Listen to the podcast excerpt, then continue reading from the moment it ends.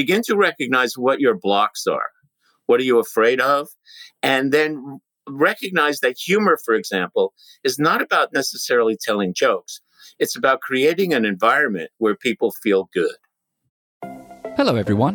My name is Dr. Matthew Worwood. And my name is Dr. Cyndi Burnett. This is the Fueling Creativity in Education podcast. On this podcast, we'll be talking about various creativity topics and how they relate to the field of education. We'll be talking with scholars, educators, and resident experts about their work, challenges they face, and exploring new perspectives of creativity. All with the goal to help fuel a more rich and informed discussion that provides teachers, administrators, and emerging scholars with the information they need to infuse creativity into teaching and learning. So let's begin. Today, we welcome to the show Izzy Gesell, who is an organizational alchemist. He was a special education teacher in New York City before becoming a stand up comedian and improviser, and then a professional speaker and facilitator.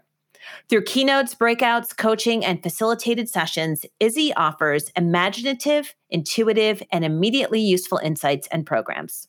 Among the first to use improv theater concepts as tools for personal and organizational learning, he is the author of Playing Along Group Learning Activities Borrowed from Improvisation Theater and Instructional Moments Facilitating with Applied Improv. He has video courses for LinkedIn Learning. Check those out. They're called Leading with Applied Improv, Humor in the Workplace, and Building Your Team.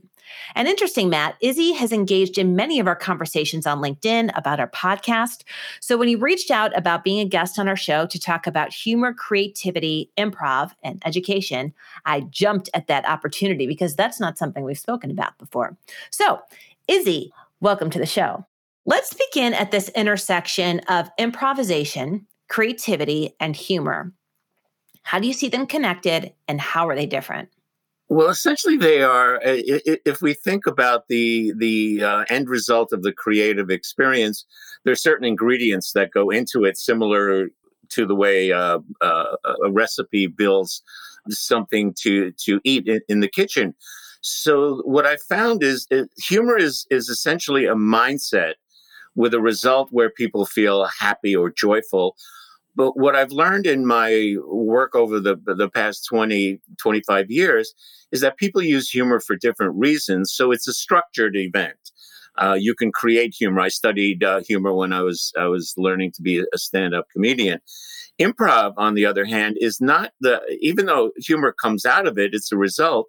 The process that improvisers use to bring that outcome is really what interests me. And and in improv, what's related to educators or, or creativity is that improv is all about restriction.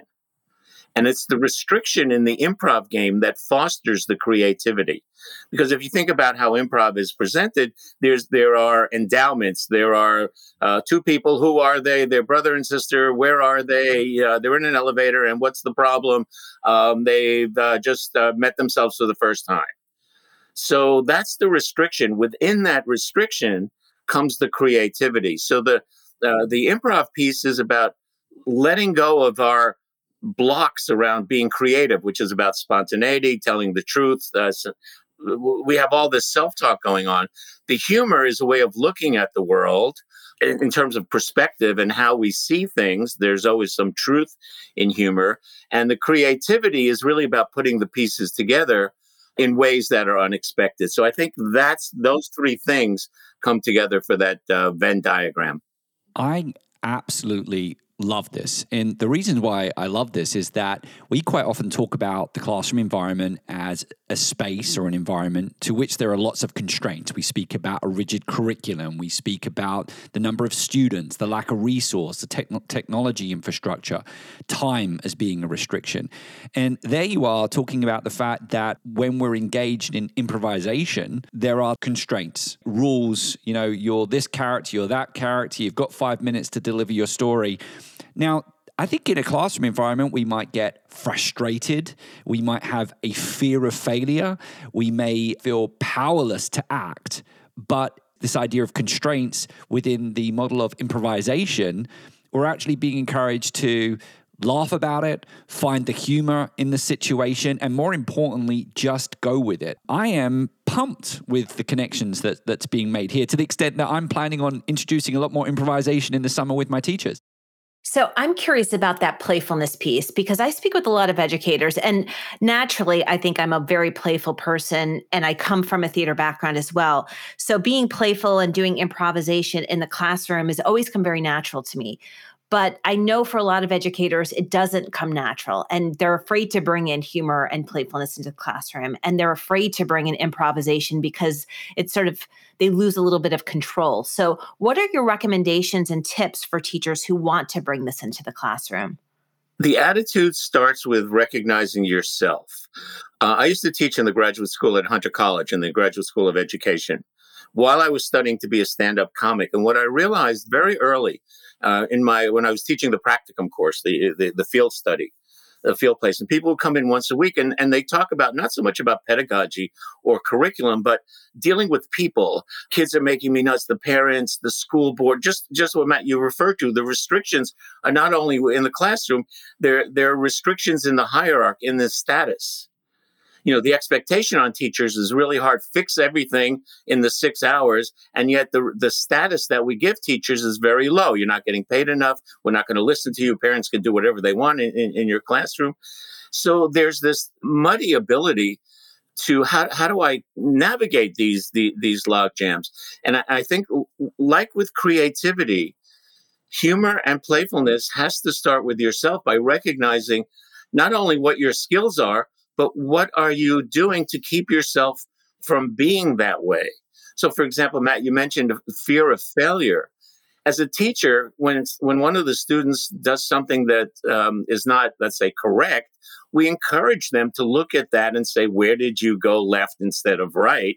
Yet with ourselves, we because we our, our position, our status, uh, the way we show ourselves to the world is very um, muddled we don't give ourselves that that same leeway. So my first answer is practice, take an improv class, honor your own creativity. What do you do?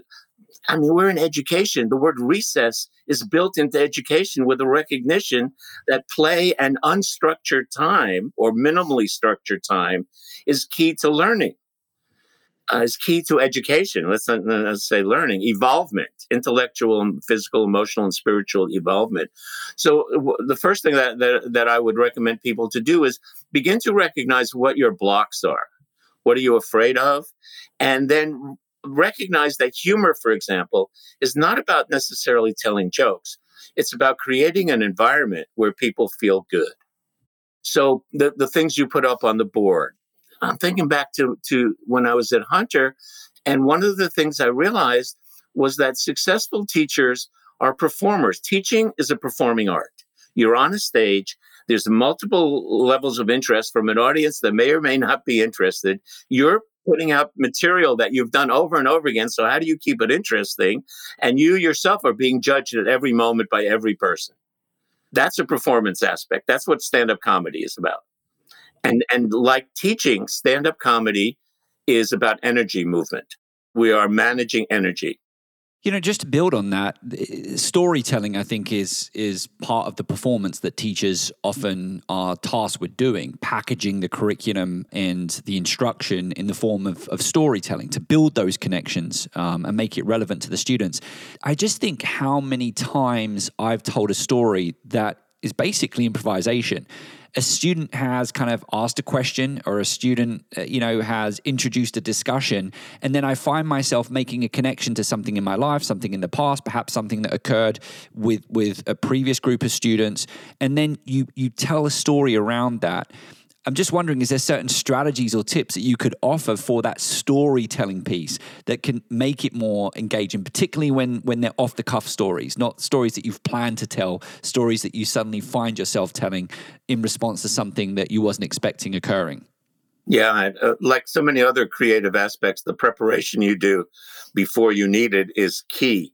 And it, the, if the listeners can can recognize that, the more they train themselves as storytellers, the more available the material will be to them.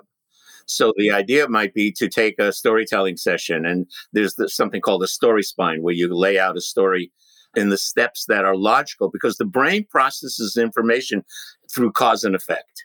And so, so like when we're watching a movie or a TV show, if there's a story that we're interested in, the plot goes on, and then something happens that doesn't resonate. There's, we don't see well, how could that happen given this story? We, it, it, it's the plot hole. It loses the the energy.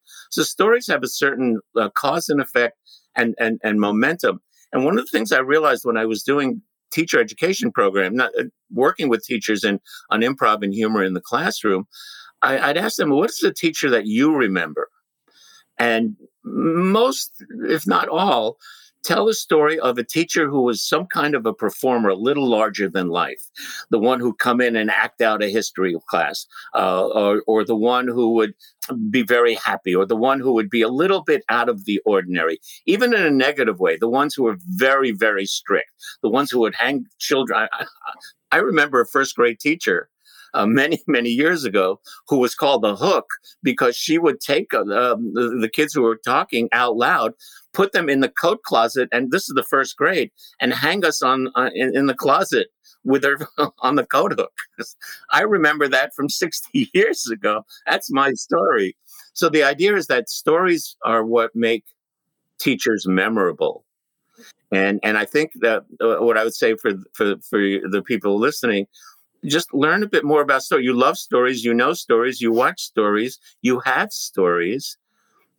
Put them in, in, in a way that you can, you can relate to them. So one example is you could show your students your vulnerability. If they make a mistake and feel upset, you say, "Oh, you know, I, I, I let me tell you a story about what happened to me when I was in school or when I tried this." And so that would be my recommendation you know, when you was talking, I found myself thinking about all of the stories that I actually could tell and don't tell that might be make believe or made up, a made up scenario that better packages, um, you know, a topic like artificial intelligence. But there's also the piece of storytelling where you're sharing stories about yourself, stories about your failures, stories about your vulnerability. So there's there's kind of two different types of storytelling here, and I think this conversation is reminding me again of the tremendous creativity that exists within the teaching profession.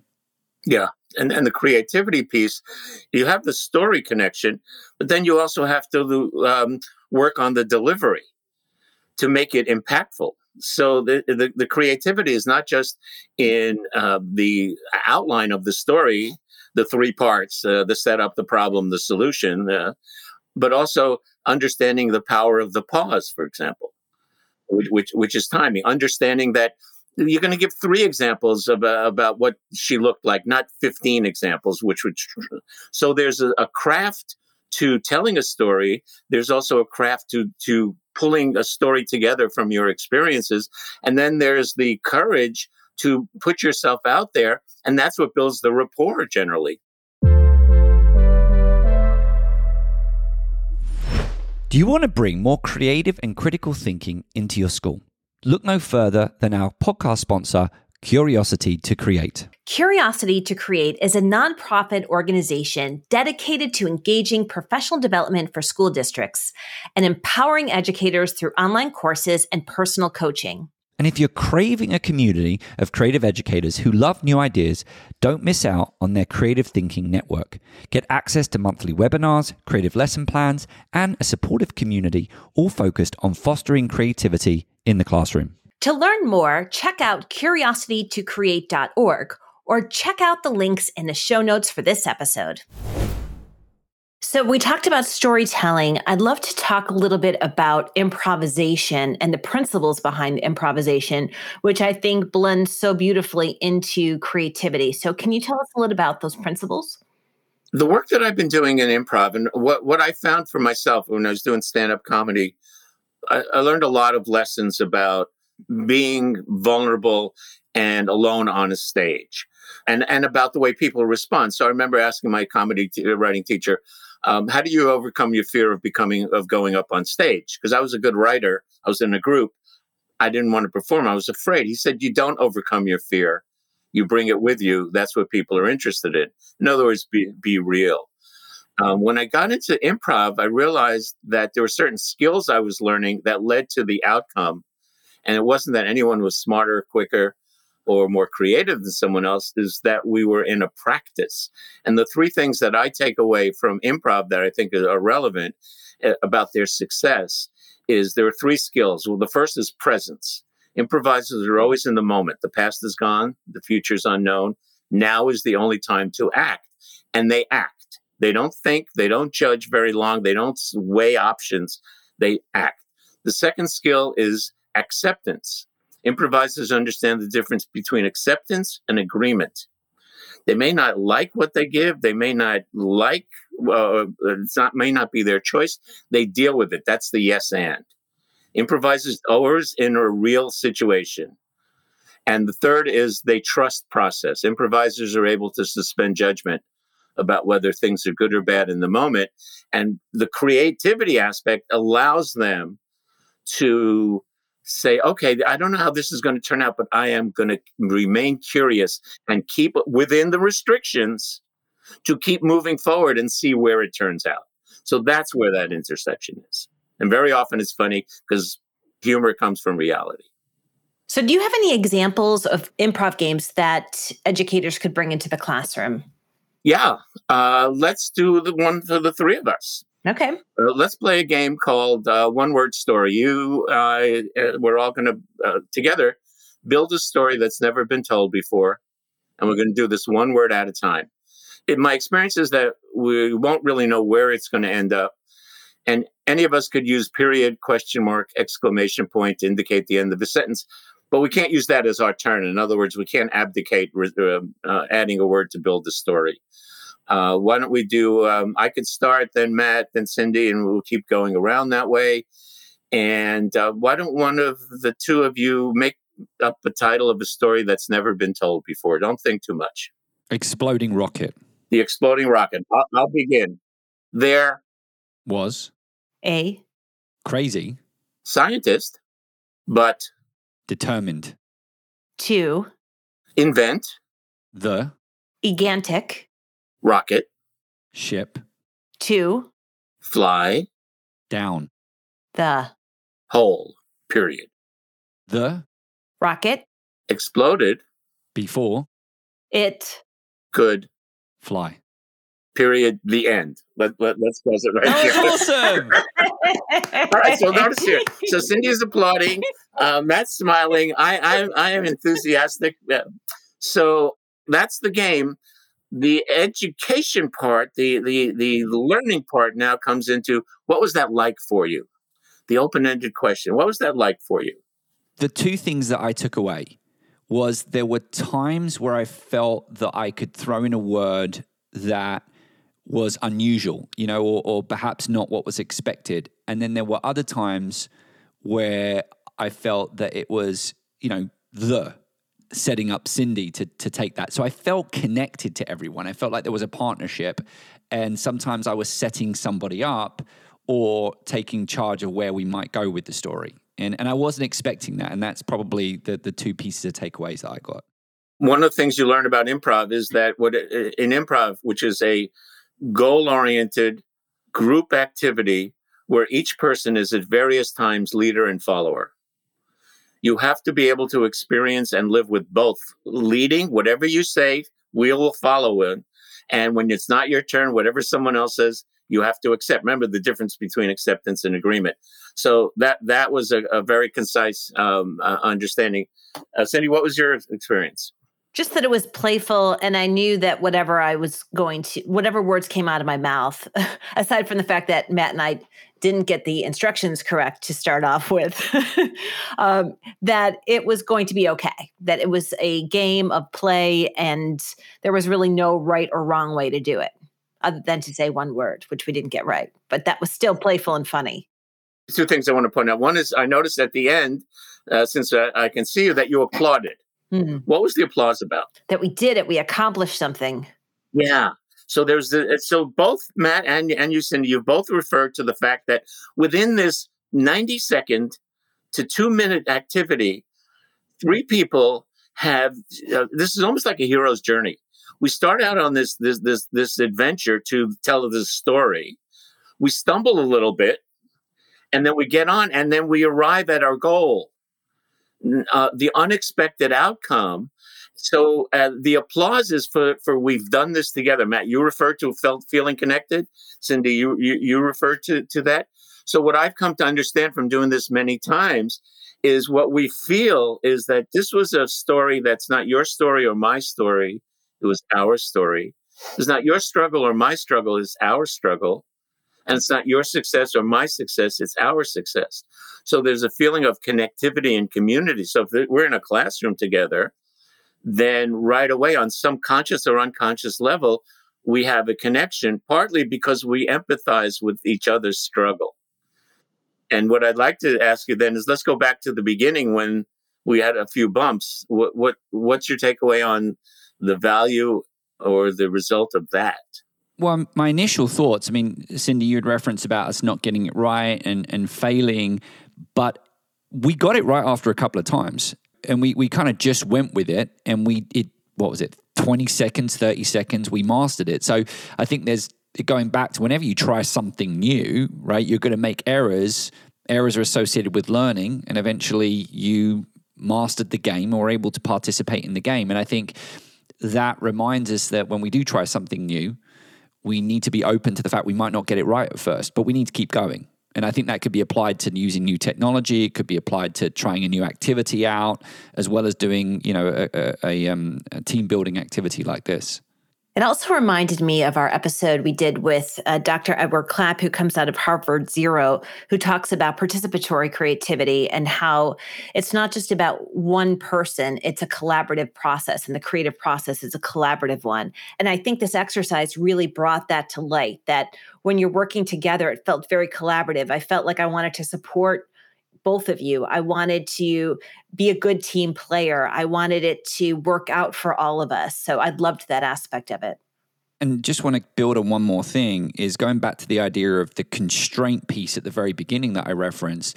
Been reading a little bit about constraints recently, and, and you know, there's there's kind of the suggestion that there is a certain amount of constraints. You don't want to have too little or too much, but the kind of delicate balance of having just as just enough constraints can really be conducive for creativity. And I and I think about when you first said to me, you're only allowed to say one word. I was like, my brain really immediately said, I don't know if I like that rule.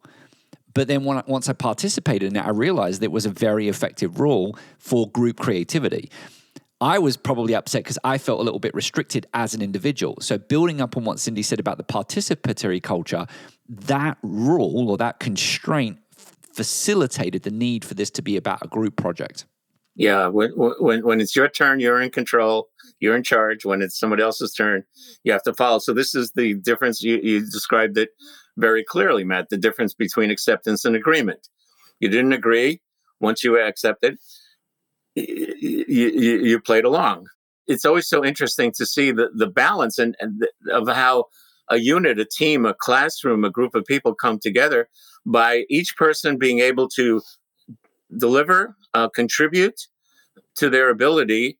And the other thing I noticed, and this will be the last thing just on, on this one for me, is that when the beginning happened and we were stumbling a little bit with the project, there was no blame. There was no shame. There was no somebody being called out for making a mistake.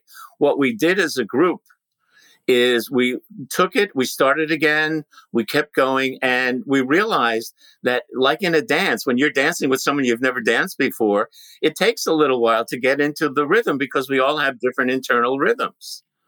So that's true in, in group creativity also.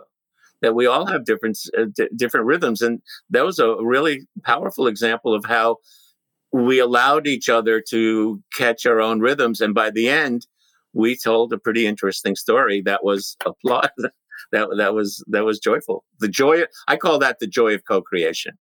So Izzy, first of all, before we go into our last question, thank you so much for sharing that activity because it's an activity that I feel I mean Cyndi and I when we one of the goals of setting up the podcast, you know, is to try and offer teachers now listeners something that they can immediately take away and, and typically think about, but sometimes execute in the classroom environment. And I can just think of so many different environments to which teachers can either engage students or colleagues in that activity. I certainly know that over the summer and in the fall, I will be thinking about how I can uh, bring more improvisation into the classroom because of, of the activity that you shared today. So thank you so much for that. In terms of finishing up the podcast episode, we ask all of our guests to provide three tips that they can give to teachers when it comes to promoting creativity in the classroom take an improv class or take a class where you are a bit uncomfortable about your confidence in your creativity. People tend to mix up uh, safety zone and comfort zone. So go into your comfort zone or your discomfort zone uh, with improv or a, a creativity class. The second is to notice where creativity happens to you each day. In other words, wh- when your routine is upset, when something happens that you have to change your expectation, take note of that and see how you are processing that different path. I call it the GPS uh, of, of the mind. How, how do you reroute yourself? When either crisis or um, uh, unexpected events happen. And and third, look for the creativity in others. Notice how the people you're working with, living with, teaching are being creative in solutions to their own problems and build on that. Go to where the student is to build on their inherent creative skills and give them the confidence to be in situations where they may not know the outcome. Izzy, thank you so much for those tips. And for those of you listening, if you want to learn more about applied improv and the classroom, I would check out Izzy's books, Playing Along, Group Learning, Activities Borrowed from Improvisation Theater, and his other book, Instructional Moments, Facilitating with Applied Improv, which has lots of activities. You can also check out Izzy's website, which has some resources as well. So, Izzy, thank you so much for sharing your expertise today on improvisation, creativity, and humor this was fun. I really time time just just flew by, and, and thanks for the opportunity to play. Cyndi and I are back to offering our giveaway. So all you need to do is post a review on your favorite podcasting platform, screenshot that review, and send it to Cyndi and myself via the email address questions at fuelingcreativitypodcast.com. And Cyndi and I will give you an option of a Fueling Creativity in Education mug or one of our books. My name is Dr. Matthew Worwood. And my name is Dr. Cyndi Burnett. This episode was produced by Creativity and Education in partnership with WorwoodClassroom.com. Our editor is Sina Yousefzadeh.